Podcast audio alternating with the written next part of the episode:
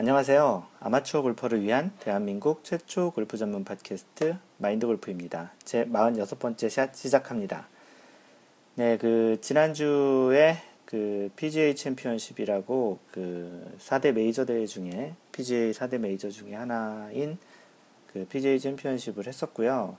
그때 이제 그게 마지막 대회였죠. 메이저 대회 중에 제일 먼저 했던 게 마스터즈, 그다음 US 오픈, 그 다음에 이제 브리티시 오픈, 디 오픈이라고 하는 브리티시 오픈이라는 것도 했고요. 이번에 한 게 이제 PGA 챔피언십이었는데 그 PGA 챔피언십은 예전에 그 양용은 선수가 2009년이었을 거예요. 그 타이거 우즈를 그 역전 우승하면서 아시아인 최초로 그 메이저 대회를 우승했던 대회로 유명한데요. 어, 이 대회를 하게 되면서 그 마인드 골프가 마인드 골프 카페 그 마인드 골프 카페인 그 cafe.naver.com 슬래시 마인드골퍼 m-i-n-d-g-o-l-f-e-r 그 카페에 그 이벤트를 하나 했어요. 그래서 그, 그 지난번 45번째 샷에서 얘기를 드렸었는데 그 한국에서 제가 선물을 드릴 수 있는 그런 상, 선물이 하나 생겨서 그걸로 이제 처음으로 이제 카페 이벤트를 했었는데 뭘 했었냐면 PGA 챔피언십 우승자 맞추기를 했었고요. 그 결과적으로 그 로리 맥길로이 선수가 이제 8타 차로 우승을 했었잖아요. 그래서 그 맞춘 사람이 또 공교롭게도 있었어요. 맞춘 사람이 있을지 없을지도 몰랐었는데 다행히 이제 맞춘 사람이 4명이 있었고 그 이벤트를 할 때 만약에 그 어떤 사람을 여러 명이, 두 명 이상이 만약에 그, 그 선정을 하게 되면 일명 쪽지 가위바위보라고 해서 그 당첨되신 분들께서 마인드 골프에게 쪽지로 가위바위보 다섯 개를 선정해서 보내주시면 마인드 골프가 받아서 그 다섯 개의 가위바위보로 그 선정을 하겠다고 했었고요. 그렇게 해서 이제 로리맥기를 맞추신 네 분을 쪽지로 이제 가위바위보를 받았었고, 어, 첫 번째 가위바위보에서는 비겼고, 두 번째 가위바위보에서 비겼고, 세 번째 가위바위보에서 세 분이 이제 보자기를 내고 한 분이 가위를 내셔서 그 아이디 오봉님께서 당첨이 되셨어요. 그래서 그분에게 이제 그 첫 번째 그 마인드 골프 카페의 첫 번째 이벤트인 그 상품이 돌아가게 됐습니다.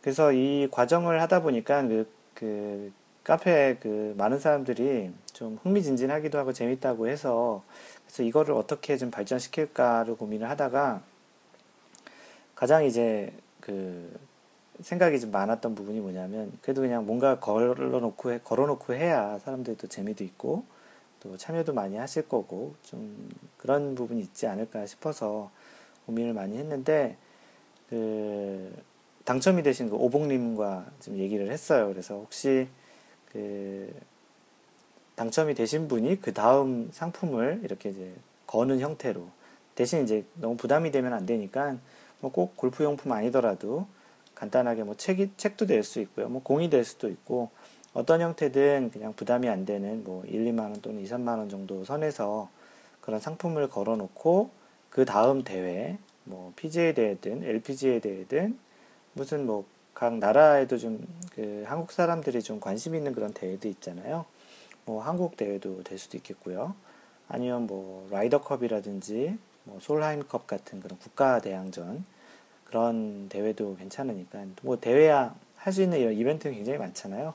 그래서 이제 그런 이벤트를 이제 가지고 이렇게 바로 전에 당첨되신 분이 그 다음 상품을 이렇게 뭐 기증 같은 거죠. 이렇게 내 가지고 그걸로 계속 그 이벤트를 해가는 그런 소셜 이벤트에 대한 의견을 좀 받았었고요.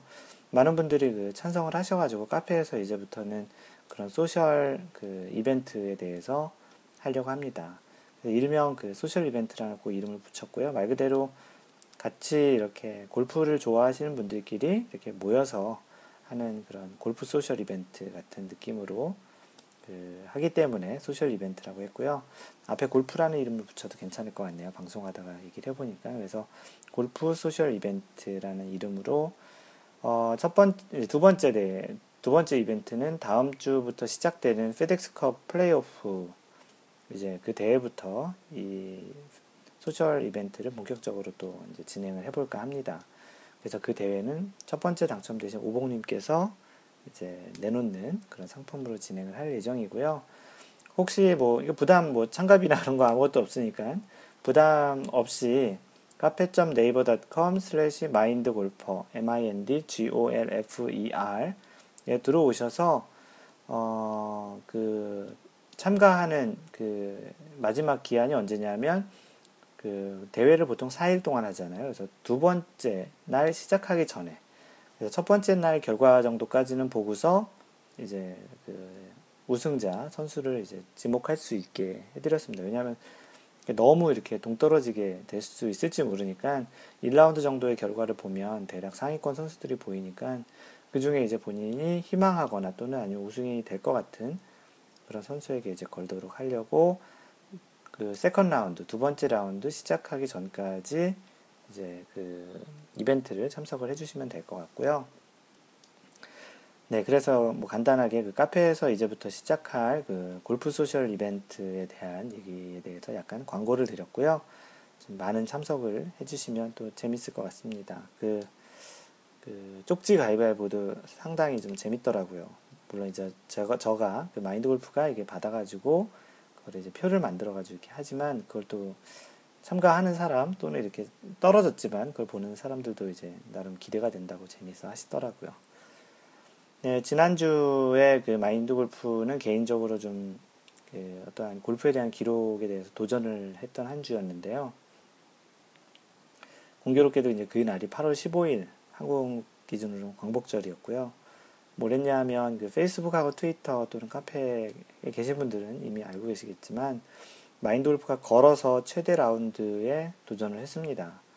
어, 무슨 말이냐면 하루 종일 이제 골프를 치는데 이제 과연 걸어서 카트 타는 거 말고 걸어서 최대 몇 홀까지 칠 수 있을지를 한번 도전을 해봤었고요. 음, 도전에 대한 결과는 최종 72홀, 72홀을 돌았고요. 72홀이라면 18홀 곱하기 4번, 그러니까 하루에 4라운드를 돈 게 된 거죠. 그리고 이제 총 그 걸린 그 시간은 13시간 반이고요. 아침 6시 한 반 정도부터 했고요. 저녁 8시까지 13시간 반 정도를 플레이를 했습니다. 걸어서요. 어, 걷기로 따지면 이 거리를 뭐 직접 재진 않았지만 보통 한 번 라운드를 하면 8km에서 한 10km 정도를 걷거든요.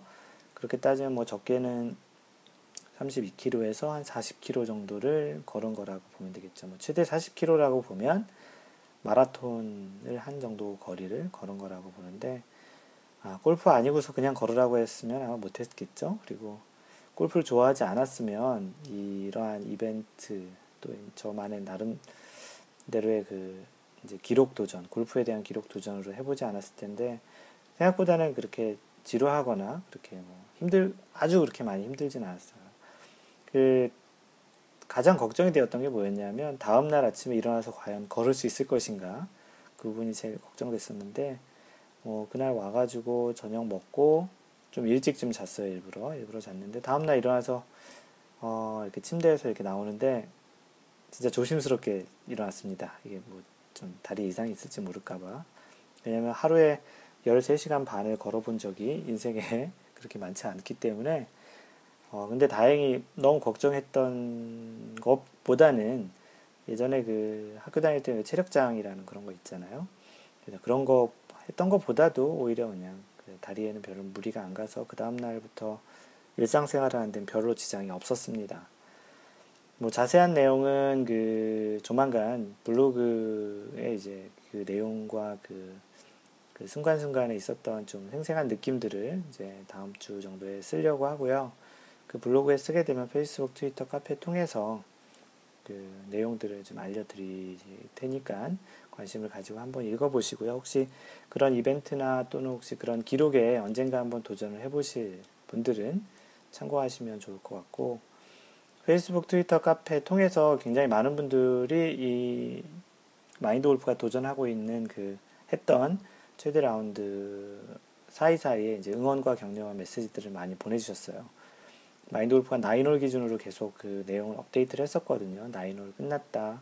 18홀 지나간다, 뭐 27홀 끝냈다, 뭐 36홀 지났다, 뭐 이런 식으로 nine홀 기준으로 이제 업데이트를 하면서 보시는 분도 그렇고 이제 도전하는 마인드 골프 자체도 그 저 자신도 그 얼마나 하겠다고 도전을 한 게 아니고 얼마까지 되는지도 이제 목표를 세우고 한 게 아니기 때문에 그 나인홀 기준으로 이제 어떠한 기록을 세우면서 지나갈 때마다 그 굉장히 좀, 좀 느낌이 남달랐던 것 같습니다.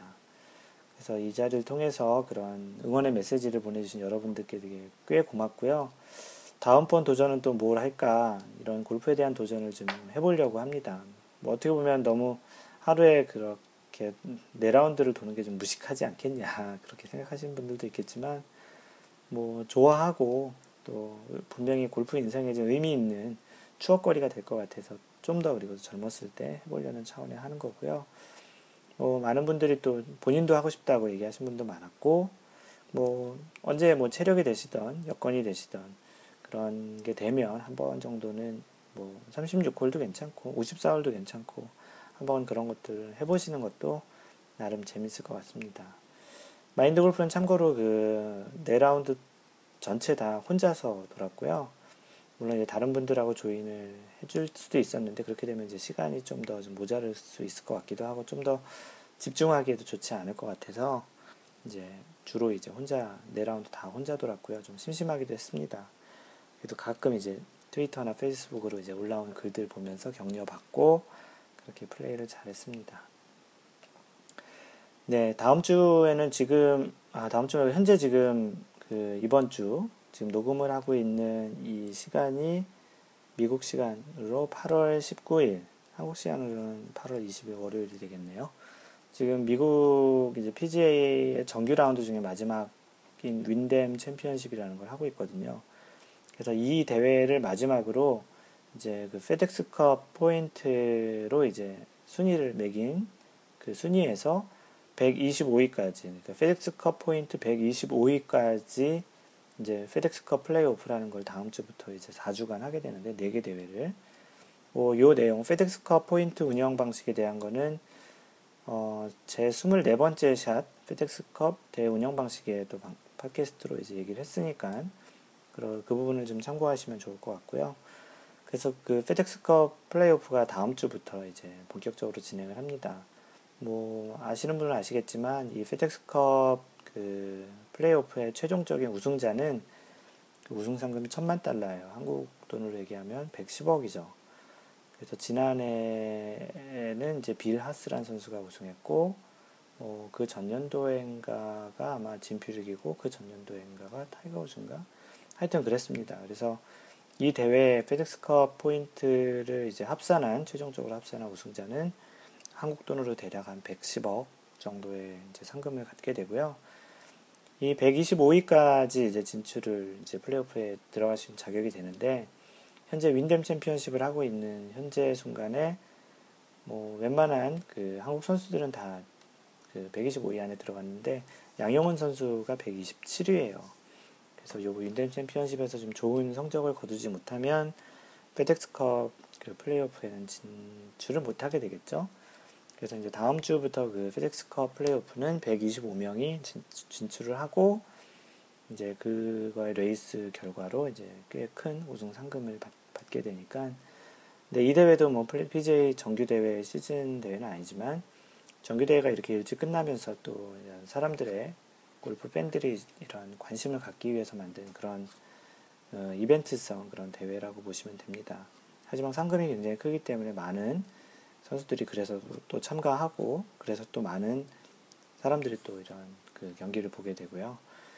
뭐 여러분들도 이제 좀 관심 있게 보고요. 어, 이 팟캐스트 앞쪽에 얘기했던 것처럼 마인드 골프 카페에서 또 이런 우승자 맞추기 이런 이벤트를 하니까 그런 거랑 같이 하시면서 보시는 것도 또 나름 재밌지 않을까 싶습니다. 네, 지난주에 이제 글을 올려주신 분을 소개시켜 드리면 그 트위터 그 한상규님 이분이 아마 여태까지 그런 글을 올려주신 분 중에 가장 자주 올려주신 분이 아닐까 싶습니다. 어, 이분이 그 글을 올려주셨는데요. 그 팟캐스트 잘 들었습니다. 매번 제 이름이 호명, 제 이름을 호명해 주셔서 깜짝깜짝 놀라고 얼굴이 후끈거리네요. 어, 뭐 자주 올려주시니까 자주 얘기해 드리는 거고요. 나중에 진짜 너무 많아지면 그때 좀 선별해서 얘기해 드릴 예정인데, 뭐 그 전까지는 뭐 얘기를 많이 해 드리려고 합니다.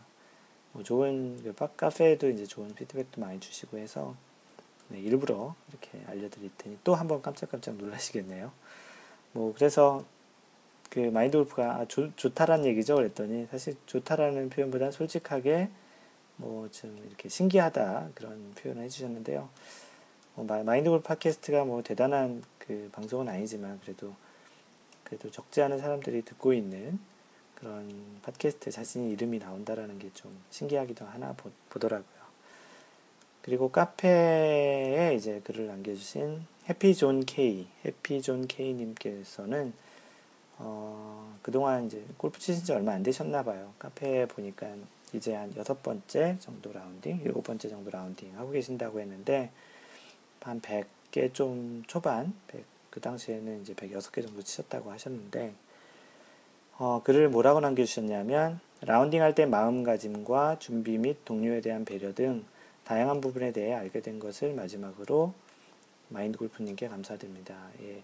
그 마인드 골프 카페에 보면 그 라운딩 후기에 대한 부분이 있어요. 그래서 마인드 골프가 라운딩한 후기도 올려놓지만 그 카페 회원님들께서 이제 갔다 오시고 라운딩 하시고 갔다 오신 그런 그 자신, 자신에 대한 반성 또 한번 라운딩 한 거에 대해서 어떻게 좀 돌아보는 그런 계기로 마인드 골프가 처음에 이제 그런 후기를 올려놨던 것과 비슷하게 하지만 뭐 다 서로 다 다양한 형태로 그 자신의 그런 후기들을 남기는데요. 이러한 후기는 꼭 카페에 올려서 오셔서 남긴다라는 것보다도 본인이 그런 어떠한 자신이 했던 플레이를 한번 이렇게 되돌아보는 차원에서 그냥 보통 이제 플레이를 하고 나서 잘 안 되면 야 이거 스코어 카드 찢어버려 가져가지 말자 뭐 그러면서 이렇게 그 스코어 카드를 버리는 경우도 좀 많이 있거든요 실제 마인드 골프도 그랬었고요 네, 그러시지 마시고요. 그 스코어 카드를 뭐 예전에 한번 얘기 드렸던 것처럼 자신만의 스코어 카드를 이제 만드는 게 가장 좋고요.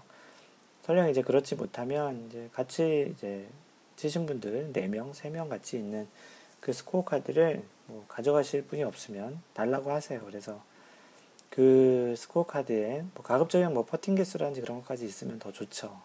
그래야 이제 자기가 어떤 홀에서 어떻게 쳤고 전체 퍼팅 개수가 오늘은 좀 많았는지 뭐 GIR은 또 많이 했는지 못했는지 뭐 페어웨이 적중은 드라이버가 잘했는지 그런 것들을 한번 이렇게 좀 보시게 되면 뭐 그날 플레이가 잘 안 된 날 보시는 건 좀 부담스러울 수 있겠죠. 왜냐하면 기분 나쁘니까. 뭐 플레이가 잘 됐을 때 보고 계속 보고 있으면 그냥 입가에 미소가 이렇게 실리잖아요. 근데 뭐 플레이가 잘 안 됐을 때는 뭐 며칠 지나고 나서 아 그때 플레이가 어땠을지 한번 이렇게 한번 보시면 자기 자신 이렇게 좀 cool down, 좀 냉정해지시면서 어, 아 이때 플레이를 좀 이런 건 잘 못했구나, 이런 건 잘했구나. 그러면서 이제 뭐 레슨을 또 받으실 수도 있겠고 아니면 뭐 본인이 다음 그 연습하는데 그런 도움이 될 수도 있겠고 그런 과정이 이제 다시 또 그 다음 라운딩에 또 반영이 되면서 또 좋은 결과가 있으면 뭐 그런 반성하고 또 한번 자기 자신을 돌아보는 계기가 좋지 않을까 싶습니다. 그래서 그런 부분에서 또 다른 사람들도 그러한 그 스코어 카드 올리는 것 또는 어떠한 그 자기 자신의 어떠한 그 기록에 대해서 남는 거에 대해서 그 남기는 거에 대해서 또 다른 분들도 이렇게 피드백을 또 남겨주시거든요. 그렇게 통해서 이제 궁금한 거 여쭤보고 그런 차원에서도 좋고 해서 뭐 꼭 그렇지 않더라도 자기 자신이 그런 것들을 기록을 남겨가면서 또 이렇게 한번 되돌아보는 그런 과정을 갖는 거는 어, 우리가 평생 골프 칠 그, 그런 과정 중에 굉장히 좀 당장은 어떠한 그 결과로 반영이 되지 않을 수 있지만 긴 골프를 치는 건 이제 긴 오랜 오랜 시간 동안 이제 쳐야 되니까 그런 긴 마라톤과 같은 과정에서는 분명히 그 좋게 반영이 되지 않을까 싶습니다. 한번 뭐 아직까지 안 해보신 분들은 한번 직접 해보시고요. 뭐 잘 모르시겠는 분 어떻게 하는지 잘 모르겠다고 하신 분은 마인드 블로그나 아니면 카페에 들어오셔서 한번 같이 보시면 좋을 것 같습니다. 네, 이로써 오늘 그 인트로 부분 그 리뷰나 이런 그 글을 남겨주신 분 소개 그리고 마인드 골프 근황, 근황과 PGA에 현재 지금 진행되고 있는 그런 트렌드에 대해서 그리고 또 현재 진행되고 있는 상황에 대해서 간단히 얘기 드렸고요. 그 여러분들은 지금 마인드 골프 팟캐스트 제 46번째 샷을 듣고 있습니다. 그래서 본격적인 그 팟캐스트 내용으로 들어가면 오늘 제목은 버디 친구 보기라는 제목이에요. 버디 친구 보기. 버디하고 보기는 친구가 될 수 없는데 왜 이런 제목을 그 해놨는지는 대략 뭐 벌써 감을 잡으시는 분도 있겠지만 그 버디를 하려다가 자칫 잘못해가지고 이제 보디가 보, 보기가 그 보디래요 보디 버디 친구가 이제 보기가 되는 그런 상황을 얘기를 이제 주로 하려고 하고 있고요. 어, 이 내용은 사실 이제 마인드 골프가 이 글을 썼던 시점이 이제 한 1년 충분히 이제 넘는 시점이었는데요. 그 어떤 분과 얘기하다가 버디를 하려다가 이제 보기를 하는 경우가 많다라는 그런 내용에서 이제 착안을 해서 또 이제 그 전 연도 2000 기억으로 2010년이었던 걸로 알고 있는데 최경수 선수가 플레이어스 챔피언십에서 이제 우승을 했던 그런 대회가 있었잖아요. 기억하시는 분은 계시 기억하시는 분들도 계시겠지만 최경주 선수가 거의 한 3년 정도 이제 우승을 못 하다가 그 플레이어스 챔피언십, 이 더 플레이어스 챔피언십은 제 5대 메이저라고 얘기를 할 정도로 좀 유명한 대회고요. 많은 유명 선수들도 나오고 상금은 사실은 이 PGA 정규 투어 중에 가장 이제 상금이 가장 많은 대회이기도 하고 아마도 우승 상금이 한 거의 18억, 20억 정도 됐던 걸로 알고 있고요. 그래서 이제 그 당시에도 이제 버디 친구 보기야 같은 그런 상황이 있어가지고 이제 그때 썼던 글이었기 때문에 오늘 팟캐스트에 인용할 그 상당 부분이 그 최경주 선수가 우승했던 더 플레이어스 챔피언십 2010년에 우승했던 그 당시에 대한 얘기를 포함하고 있으니까 참고하시고요. 네, 그래서 그 본격적인 내용을 시작하겠습니다. 그래서 방금 전에 얘기 드렸듯이 최경주 선수가 그 2010년 더 플레이어스 챔피언십에서 이제 우승을 하게 됐는데요.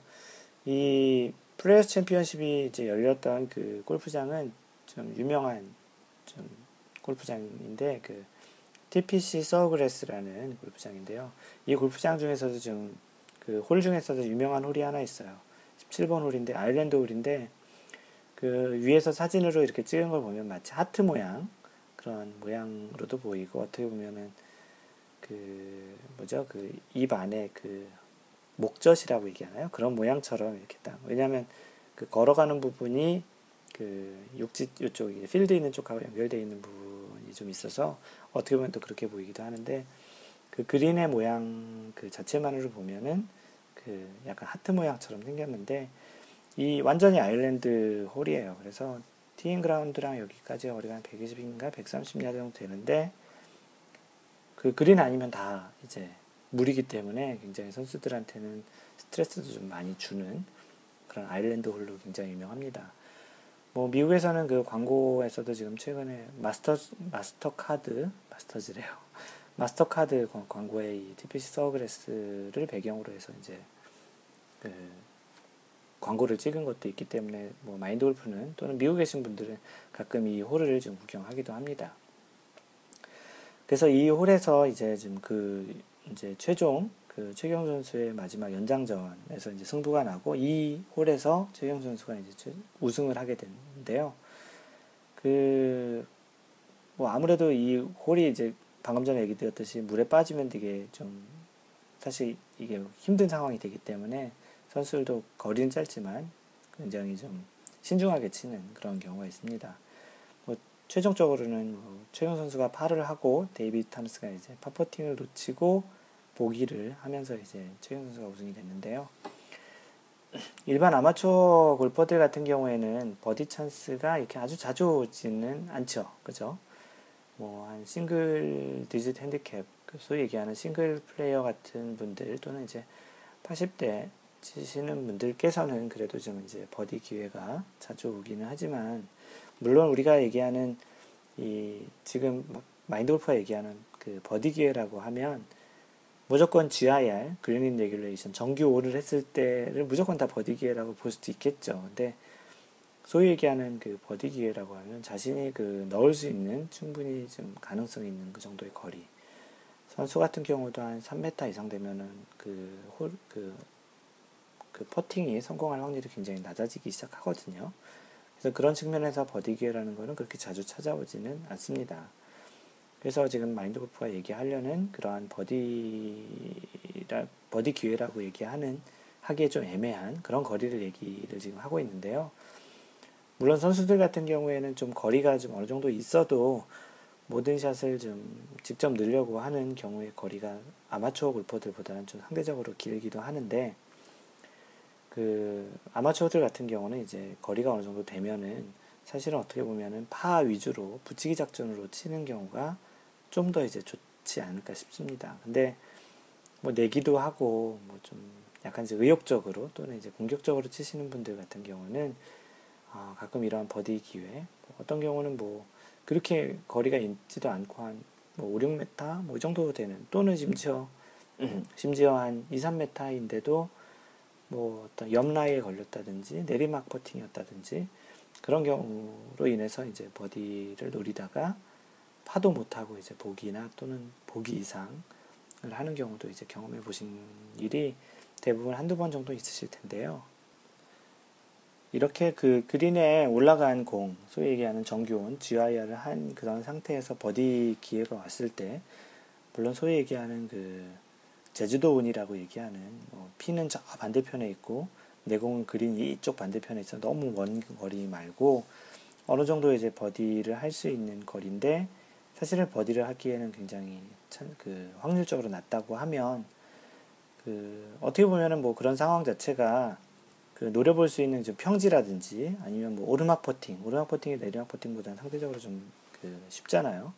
그런 상황이면 좀 모르겠지만 거리도 좀 본인 자신도 좀 충분히 좀 멀다고 생각을 하고 또는 내리막 퍼트 뭐 방금 전에 얘기했던 했던 대로 이제 경사면 라이, 사이드 라이 그래서 훅 라이든 이제 뭐그 그 슬라이스 라이든 간에 그런 경사면 퍼트의 경우는 이제 버디를 시도해 보기보다는 어떻게 보면은 버디를 못 하더라도 그 파를 할 수 있는 충분한 그 거리에 멈출 수 있는 그런 그 퍼팅을 하는 작전 뭐 일명 우리가 얘기하는 OK 작전이죠. OK 정도 거리로 마감을 할 수 있는 작전을 하는 게 여러모로 좋다고 마인드 골프가 생각을 합니다. 왜 그러냐면 평균적인 그 일반적인 아마추어 골퍼들에게는 파도 아주 좋은 스코어잖아요. 뭐 좋은 스코어, 아주 좋은 스코어죠. 뭐 버디를 해야지만 좋은 스코어라고 얘기할 수 없는 게 일반적인 한 90개 정도 치시는 분들에게 버디는 한 라운드에 한 개도 안 되거든요. 평균적으로. 그렇게 보면 사실 그냥 파만 많이 해도 충분히 좋잖아요. 뭐 실제 뭐, 뭐 18홀을 파를 하면 그게 이븐이잖아요. 그 언더파를 쳐야지만 좋은 건 아니니까. 그래서 파도 아주 이미 좋은 스코어기 때문에 이제 그렇게 파로 마무리하는 작전으로 가는 게 물론 뭐 1m, 2m, 3m, 뭐 4m 뭐 정도까지 이제 버디 찬스 같은 경우는 당연히 버디를 한번 노려보겠지만 그것도 또한 사이드 라이드라, 사이드 라이라든지 아니면 뭐 내리막 라이 같은 경우는 자칫 잘못하면 이제 좀 더 큰 재앙이 올 수 있기 때문에 그런 부분은 잘 감안해서 파를 목적으로 하는 것도 괜찮다는 얘기입니다.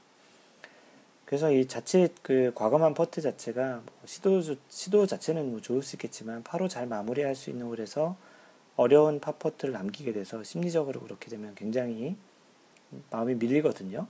왜냐하면 이미 버디를 생각했기 때문에 그 파는 최소한 해야 된다라고 생각을 하게 되면 굉장히 자기 자신을 소위 얘기하는 그 쫀다라고 하죠. 자기, 자기 자신을 굉장히 그런 중압감, 굉장히 멘탈 또는 마인드적으로 좋지 않은 상황에 놓게 되기 때문에 그 퍼팅 자체가 굉장히 좋은 결과가 나오기가 굉장히 쉽지 않죠. 다행히 그런 상황에서도 팔을 만들면 다행이겠지만 그렇지 않고 이제 보기나 또는 더블 보기 그 이상을 하게 되게 하게 되면 그걸 성적 자체가 이미 뭐 버디를 생각을 했다가 보기를 했기 때문에 심리적으로 벌써 마음속으로 두 타를 벌써 까먹는 이제 그런 이제 생각을 하게 되죠. 그냥 파를 목적으로 했다면 쉽게 파를 했을 수도 있었을 텐데 뭐 버디를 목적으로 하다 보니까 이렇게 이제 정신적으로 좀 충격을 좀 많이 받게 됩니다. 뭐 버디랑 보기는 진짜 굉장히 거리가 크잖아요. 뭐 파 정도는 몰라도 그 뭐 골프는 뭐 가끔 얘기를 하지만 그 90% 멘탈 더하기 10% 멘탈이라고 얘기하잖아요. 물론 다른 스포츠도 그런 그 멘탈이 굉장히 중요하고 요번에 그런 며칠 전에 이제 끝난 그 올림픽에서도 보면 그 선수들의 그런 그 정신력, 멘탈이 얼만큼 중요한지는 다른 골, 그 골프 말고도 다른 경기에서도 많이 볼 수 있는데요. 이러한 사람의 그러한 그 우리 기계가 아니기 때문에 어떠한 잔상이 좀 남게 되거든요. 그래서 바로 전에 이렇게 쉽게 파를 할수 있고 또는 어떻게 뭐 조금만 잘하면 이제 버디도 할 수 있었던 그런 홀의 이제 보기 또는 그 이상의 성적을 이제 만들게 되면 그 홀에 대한 잔상이 너무나도 오래 남게 되는 경향이 좀 있습니다. 뭐 이런 생각을 주로 하죠. 어, 아까 파로 마감을 했어도 됐는데 왜 그렇게 무리를 했을까? 또는 뭐좀 더 공격적으로 생각하시는 분들 같은 경우는 아 버디 할 수 있었는데 아 너무 아깝다. 뭐 이 정도면 괜찮겠지만 이제 또 이게 화가 나거나 멘탈적으로 이제 흔들리는 그런 이제 상황이 되면 이러한 이제 안 좋은 생각의 고리가 계속 이제 악순환을 타기 시작하게 되는 거죠. 그래서 현재 홀에서 이제 그 예전 바로 전에 있었던 그런 상황 또는 몇 홀이 지나고 나서도 아까 그 샷을 그렇게 못했던 거에 대해서 안 좋게 이렇게 흘러왔던 그런 상황에 대한 그 생각 때문에 이제 현재 샷을 잘 집중을 못하게 되고 그렇게 이제 그 못하게 되는 그 현상 때문에 또 다른 또 안 좋은 현상이 또 생기게 되는 그런 이제 악순환이 생기는데요. 뭐 어떤 부분과 어떤 분 같은 경우는 그나마 이제 그런 것들을 잘 그 흐름을 잘 막아서 실수를 않고 진행하기도 하긴 하는데 대체적으로는 이제 특히 이제 그 스코어가 높으신 high 핸디캡을 치시는 분들 같은 경우는 이러한 흐름 같은 것에 좀 민감하게 반응을 하고요. 이게 이제 몇 개 홀 또는 심지어는 이제 그 전체 라운딩 자체를 다 망치기도 좀 하는 경우도 있습니다. 주말 골퍼 같은 경우에는 이 라운딩을 자주 하기도 쉽지 않고 또 이제 오랜만에 이제 하거나 이제 좀 귀중한 시간을 또 좀 많은 비용을 내가면서 이제 이런 주말 골퍼로 이제 라운딩을 하게 되는 경우가 많은데요. 이렇게 라운딩을 마치고 나서 좀 망쳤을 때 망치고 이제 라운딩을 하게 되면 이 생각이 그 다음 라운딩 할 때까지 굉장히 생각이 많이 남습니다. 뭐 사실 이런 라운딩이 아니더라도 연습장에 가서 연습장에서 이제 공을 치고 있을 때 마지막에 이제 연습이 끝날 때쯤에 샷이 좀 기분 좋게 이제 그 샷들이 맞아주면 기분 좋게 집에 가는데 이게 연습장에서조차 이제 마지막 친 공 자체가 이제 잘 안 맞았거나 아니면 그 연습을 끝날 때쯤에 이제 몇 번 쳤던 그런 샷 자체가 마음에 안 들면 그 다음 연습장 올 때까지 이 생각이 좀 많이 남는데 실제 라운딩에서 이러한 좀 이런 안 좋은 기억이나 잔상들이 한 번 나오면 그 다음 라운딩 할 때까지 꽤 그렇게 좋지 않은 그런 그 생각으로 또는 마음으로 좀 남게 되는 경우가 많아요.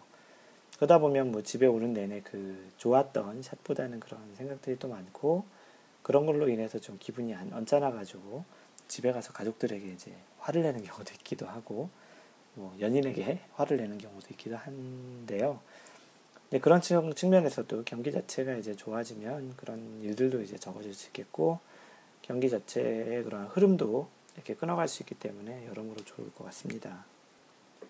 네, 그래서 이러한 비슷한 내용을 최근 그 팟캐스트에도 얘기했었는데요. 그 42번째 샷에서 얘기했던 그 골프 라운딩 중 좋은 경기 흐름 유지하기 이런 부분에서도 좀 그런 측면에 그런 내용들과 좀 비슷한 맥락이 있는 것 같고요. 어, 그러니까 이제 이런 부분들을 좀 신경을 쓰시는 게 실제 샷을 한타 한타 하는 측면에서도 잘하는 샷을 그 만드는 측면 하고도 좀 비, 그 비슷할 정도로 중요한 게 흐름을 잘 만들다 보면 오히려 기술적으로도 그러한 좋은 샷을 만들 수도 있을 것 같습니다. 다시 이제 그 The Players Championship의 그런 상황으로 한번 돌아가 보겠는데요. 뭐 이 당시 상황을 잘 기억하고 계신 분도 계시겠지만 뭐 이 당시에 그 최경주 선수가 그 데이비 탐스라는 선수와 연장전을 가게 됐어요. 18홀까지 끝나고 나서 이제 연장전을 하게 됐는데 그 연장전 첫 번째 홀이 17번 홀에서 방금 전에 얘기했던 그 TPC 소그래스 아일랜드 홀 파3에서 이제 그 진행을 하게 됐고요. 뭐 참고로 얘기 드리면 골프장에서 어떤 골프장이 아니고 어떤 PGA 챔피언십, PGA, PGA 대회나 LPGA 대회, 각종 모든 그 골프 대회는 연장을 할 경우에 어떠한 연장을 하는 홀에 대해서 지정이 되어 있습니다. 연장 방식이 지정이 되어 있는 경우도 있고요. 뭐 유명하게 US 오픈 같은 경우는 연장전을 가게 되면 그 다음 날 월요일 날 18홀 전체를 연장을 간 선수끼리 다시 한번 치기도 하고요. 뭐 여자 US 오픈 같은 경우 예전엔 그랬는데 요, 요, 즘에 바뀐 거는 16, 17, 18 세 개 홀을 누적으로 한 그 최종 스코어로 이제 하는 경우도 있고요. 뭐 일반적인 대회에서는 서든 데스로 하죠. 한 홀 한 홀 기준으로 그 홀에서 이제 떨어진 만약에 여러 두 명 이상 세 명일 경우에는 세 명 이상이 이제 그 연장을 하게 되고 만약 그런 상황에서 이제 한 명씩 떨어진다든지 아니면 누군가 한 명이 잘하면 곧바로 거기서 승부가 나는 서든 데스 형태로 이제 많이 하게 되는데 그리고 또 홀 같은 경우도 골프장의 그런 이동 거리 또는 어떤 골프장의 좀 이렇게 홀의 구조에 따라서 그러한 그 연장전을 하게 되는 그러한 것들을 대회 전에 연장을 하게 되면 어디서 어떻게 하겠다라는 것들이 다 결정되어 있는데요. 이 더 플레이어스 챔피언십 같은 경우는 그 17번 홀 아일랜드 홀에서 이제 먼저 그 첫 번째 연장전을 하기로 되어 있었습니다. 그래서 이제 그 제비 뽑기를 했었고 최경주 선수가 먼저 티샷을 당시 하게 되었는데 그 당시에 이제 어떤 생각을 했을까요? 아마도 어, 자기 자신이 이제 그 상황에 teeing ground에 있었다면 17번 홀의 그 특성 자체가 아일랜드 홀이고 일단은 물에 들어가면 안 되겠다는 생각이 지배적이었겠죠. 왜냐하면 자신이 먼저 쳐야 되니까 물에 들어가게 되면 그 다음 선수는 일단은 그린에만 올리면 거의 우승을 할 수 있는 상황이 되기 때문에 최근 선수 입장에서는 좀 공격적인 그러한 그 홀 공략보다는 일단은 뭐 최소한 파 정도를 할 수 있는 그 그린에 일단 먼저 올리자라고 했던 그런 작전이었던 것 같고요. 실제 뭐 마인드 골프가 최경 선수가 아니었으니까 그 생각은 몰랐겠지만 실제 그랬던 경기 흐름으로 봐서는 그랬던 것 같다고 그 생각을 했습니다. 그래서 이제 최경 선수가 먼저 이제 그, 그 티샷을 했고 그린 중앙에서 약간 길게 어, 올라갔는데 그 핀 위치 자체가 그 정면에서 봤을 때 약간 오른쪽 아래쪽에 있었어요. 그래서 퍼팅을 내리막 퍼팅을 한번 이렇게 좀 2단 그린 같이 이제 했다가 그 핀 쪽으로 붙여야 되는 그런 내리막 퍼트를 남기게 됐고요. 거리도 좀 조금 있었어요. 핀, 핀 위치까지는. 그 다음으로 이제 데이비, 데이비드 탐스가 이제 티샷을 했는데, 데이비드 탐스의 티샷도 이제 그린에 잘 올라갔고요. 최경주 선수보다는 조금 가까웠지만, 그 최경주 선수와 비슷하게 어쨌거나 그 약간 내리막 2단 그린 위쪽에 있었고 내리막 퍼트를 조금 해야 되지만 그래도 최영 선수보다는 훨씬 좋은 위치에 있었습니다. 그래서 이제 최윤 선수가 먼저 그 퍼팅을 하게 되었고요. 당시 최윤 선수는 누가 보기에도 그 버디를 노리는 퍼팅은 분명히 아니었고요. 홀에 잘 붙이려는 느낌으로 이제 퍼팅을 했었고 그 퍼팅이 잘 돼서 다행히 한 1m 정도가 남는 그런 퍼팅을 이제 남기게 됐었죠. 다음으로 이제 데이비 탐스의 이제 퍼트를 했는데 뭐 이 퍼트 들어가게 되면 이제 그 다섯 번째 메이저라고 하는 이제 플레이어스 챔피언십을 우승하게 되는데 퍼팅을 하는 그러한 그 스트로크나 그런 느낌이 그 퍼트를 집어넣겠다라고 하는 좀 약간은 공격적인 퍼트를 하게 됐던 것 같아요. 그래서 이제 과감한 퍼트를 한 결과 홀을 지나갔고 내리막 퍼 내리막이었기 때문에 조금 타기 시작해서 최영 선수랑 거의 같은 손상의 라이에 있었는데 그보다 좀 더 긴 퍼트를 남기게 되었습니다. 사실 그 길었다고는 하지만 그 일반적인 그 선수들 같은 경우는 충분히 다 늘 수 있는 뭐 최영 선수는 그보다 더 짧았고요. 그래서 이제 뭐 그 당시 아나운서도 18, 17번 그 홀이었으니까 그 다음 18번 홀 연장으로 이제 가지 않을까라고 당연히 얘기를 했었고 마인드 골프도 그 당시 중계를 보고 있었을 때 당연히 이제 18번 홀 두 번째 연장을 이제 생각하고 있었는데요.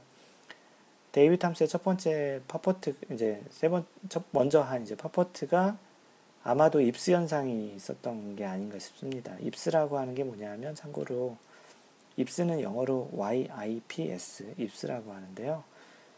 그 어떠한 좀 긴장이 극도로 된 상황에서 그 자신의 어떠한 근육이나 운동 신경 자체가 이제 컨트롤이 잘 안 돼서 이제 뭐 떨린다든지 예상치 않은 움직임을 한다든지 이제 그런 걸 입스라고 하는데 골프 선수 중에 유독 이렇게 입스에 시달렸던 선수들이 많아요. 뭐 유명한 옛날 선수 중에 뭐 샘스니드라는 선수도 있고 뭐 마인드 골프도 예전에 시험을 볼 때 그런 입스 현상을 한번 태어나서 처음으로 이제 경험을 해봤는데 아마도 데이비 탐스가 그 파퍼트를 꼭 넣어야 되겠다라는 그런 좀 중압감, 네, 입스 현상이 있었지 않았나 싶습니다. 그리고 사실 그 당시에 이제 데이비 탐스는 그 주에 이제 네 라운드를 했잖아. 연장전이니까 18홀 네 라운드를 했는데 그 당시 통계상으로도 그 네, 네 번의 라운드에서 그 거리 안쪽에서 퍼트를 단 한 번도 실수하지 않았던 선수였었거든요. 유난히 퍼팅을 되게 잘했던 선수예요. 18홀에서 이제 연장을 올 때도 최경주 선수는 굉장히 짧은 퍼팅이었고 데이비 탐스는 한 6m 정도 됐던 그런 퍼트였는데 그걸 넣었거든요. 그래서 극적으로 연장을 만들었던 건데 뭐 4라운드 내내 이런 정도의 거리에서 놓친 적이 없었는데 이렇게 퍼팅을 했던 거 보면 아무리 뭐 노장이고 나이가 많고 경험이 많아도 입스 현상 같은 그런 거에는 어쩔 수 없나 봅니다. 그래서 이제 그 파퍼트를 이제 넣지 못했고요. 이후 최경주 선수도 굉장히 좀 떨리는 모습이었지만 좀 안전하게 그렇게 챔피언 파퍼트를 넣으면서 3년 만에 거의 우승이 없었던 그 공백기를 깨고 이제 우승을 했던 그런 이제 경기였습니다. 뭐 오늘 그 마인드 골프 팟캐스트에서 지금 얘기하고 있는 버디 친구 보기가 딱 이런 케이스예요. 데이비 탐스가 만약에 이 퍼트 자체를 그냥 붙여서 18번 홀에 이제 연장 두 번째 홀로 이제 승부를 가져가려고 했으면 그렇게 과감하게 치진 않았을 것 같았어요. 물론 마인드 골프가 데이비 탐스가 또 아니었기 때문에 실제 그 퍼팅을 넣으려고 했던 게 아니었을 수도 있겠지만 그냥 그 봤던 느낌 자체로는 좀 그런 느낌을 많이 받았고요. 뭐 설령 그렇지 않더라도 우리가 일반적으로 아마추어 골퍼들이 치다 보면 이런 비슷한 경우들이 굉장히 많이 있거든요. 심지어는 뭐 한 1m 정도 되는 내리막 버디 퍼트 같은 게 이제 살짝 잘못 쳐가지고 홀을 타고 넘어가가지고 그냥 내리막에 가가지고 뭐 2m 정도 남았는데 부담돼서 못 넣어가지고 보기를 한다든지 그런 경우가 있거든요. 욕심을 부리던 아니, 아니던 간에 이제 그런 경우가 있는 경우도 있지만 대체적으로는 이제 꼭 버디를 해야 되겠다라는 과욕 또는 좀 너무 공격적인 그런 퍼팅이 뭐 파도 못 만들고 이제 보기 이상을 만드는 경우가 좀 있, 기도 합니다. 특히 이렇게 이제 파퍼트를 좀 부담스럽게 나오면 유명 선수들도 이렇게 입수 현상 때문에 이제 잘 못 넣는 경우가 있겠, 있, 있, 있듯이 아마추어 골퍼들 같은 경우도 좀 굉장히 좀 두근두근 되는 좀 가슴이 뛰, 고 안 들어가면 어떡하지 하는 그런 좀 부정적인 생각을 좀 많이 하게 되고 자기 자신에게 이제 스트레스를 주기도 하기 때문에 그런 상황을 안 만드는 게 정신 건강에 되게 좋잖아요. 그리고 뭐 파도 괜찮은 스코어라고 얘기했었잖아요. 방금 전에 얘기했던 그, 그 입스 현상에 시달렸던 선수 중에 한 명이 샘 스니드라는 선수인데요. 그 선수도 그 퍼팅 입스에 굉장히 좀 그 고생을 좀 많이 해가지고 예전에 그 굉장히 좀 특이한 자세, 그, 그 노인분들이 많이 하시는 크로킷 스타일, 크로킷인가요? 그렇죠. 그 땅에다가 그 골대 같은 거 조금 만들어서 이렇게 망치 같은 거로 쳐가지고 하는 그런 형태로 퍼팅도 했었던 적이 있었거든요. 물론 이제 그 다음 대회, 그 다음 해에 그 퍼팅 자세로 좀 우스꽝스럽잖아요. 그래서 그 퍼팅 자세로 인해서 그 룰 규정이 됐던, 룰이, 퍼팅에 대한 룰 개정이 됐던 게 있는데, 요건 제가 다음이나 뭐 다다음번에 조만간 이제 다른 주제로 한번 팟캐스트 얘기를 해드릴까 합니다. 그렇게 유명 선수도 그렇게 퍼팅 입수에 심해서 그런 이제 보이 자세 자체는 굉장히 좀 이렇게 좀 우스꽝스럽지만 그렇게 해서라도 이제 퍼팅을 하려고 했던 그런 경우도 있기도 하고요. 뭐 퍼팅 입수가 심해서 또 롱퍼터를 쓰시는 그런 분들도 많이 있는 것 같습니다. 뭐 예를 들어서 그 최근에 이제 우승했던 디오픈에서 우승했던 그 어니엘스 같은 경우도 한때 그 롱포터를 쓰시는 분들이 굉장히 이제 좀 비난을 많이 했었거든요. 아, 뭐 저런 포터를 쓰냐. 좀 한, 몸에 한쪽에 뭔가를 걸치고 하는 건 좀 그 비겁하다. 뭐 약간 뭐 그런 형태로 했는데 워낙 그, 그 퍼팅의 입스가 심하다 보니까 본인도 롱포터를 쓰기 시작했죠. 본인이 그렇게 얘기하고서 쓰긴 게 얼마나 창피했겠습니까. 그래도 뭐 좋은 결과를 얻을 수 있다면 그렇게 선택을 하는 것도 보면 골프에서 그러한 입수 현상 그리고 이제 그렇게 멘탈적으로 이제 스트레스를 많이 받는 현상은 여러모로 좋지 않고 선수 생명에도 굉장히 그 이제 좋지 않다고 생각이 되고요. 많은 선수들이 가장 이제 스트레스 받는 게 그런 짧은 그 거리의 퍼트, 뭐 롱드라이브도 아니고 뭐 세컨샷, 아이언샷 뭐 그런 것도 아니고 어프로치샷도 아닌 그 짧은 뭐 숏퍼트 누구나 보기에도 당연하게 들어갈 그러한 숏퍼트 때문에 골프를 그만두는 선수도 종종 있다고 합니다. 뭐 약간 그 얘기가 좀 다른 쪽으로 빠졌는데요. 어쨌거나 그 우리 아마추어들에게는 가끔 이런 현상들이 그 버디가 이제 보기가 되는 현상들이 좀 있기도 하고요. 뭐 데이비 탐스 같이 이렇게 실제 이런 형태로 생기는 경우도 있기도 한데 뭐 선수들이야 뭐 우승과 이제 준우승의 좀 차이도 크고 또 우승에 대한 좀 갈망이 크기 때문에 좀 과감히 시도하는 경우도 좀 있다고 하지만 뭐 우리네 아마추어들은 뭐 그렇게 그 퍼팅 하나 퍼팅 하나에 그렇게 목숨 걸 필요는 없잖아요. 특히 뭐 내기가 걸렸다고 해서 또 그렇게 또 공격적일 건 또 아닌 게 뭐 내기가 걸렸으니까 좀 더 안정적으로 치는 게 또 아닌가 싶기도 합니다. 그런 거는 어쨌거나 다 주관적인 판단이에요. 자기가 진짜 자기 자신 이 퍼트를 버디를 노려서 과감히 해보되 못하더라도 파를 할수 있는 그런 능력이 되는지 아니면 그런 상황이 되든지 아니면 아 이거는 좀 불확실한데 좀 그런 상황에서는 가급 좀 안정적으로 치는 게 좋다라고 생각하시는 게 이제 뭐 그런 것들이 이제 굉장히 주관적인 거지만 기본적으로 이제 라운딩 횟수도 많지 않으니까 다음 또 홀도 있고 그 한 홀로 끝나는 것도 아니기 때문에 그런 차원에서는 좀 그 안정적으로 그 파를 하는 것도 충분히 의미가 있지 않을까 싶습니다.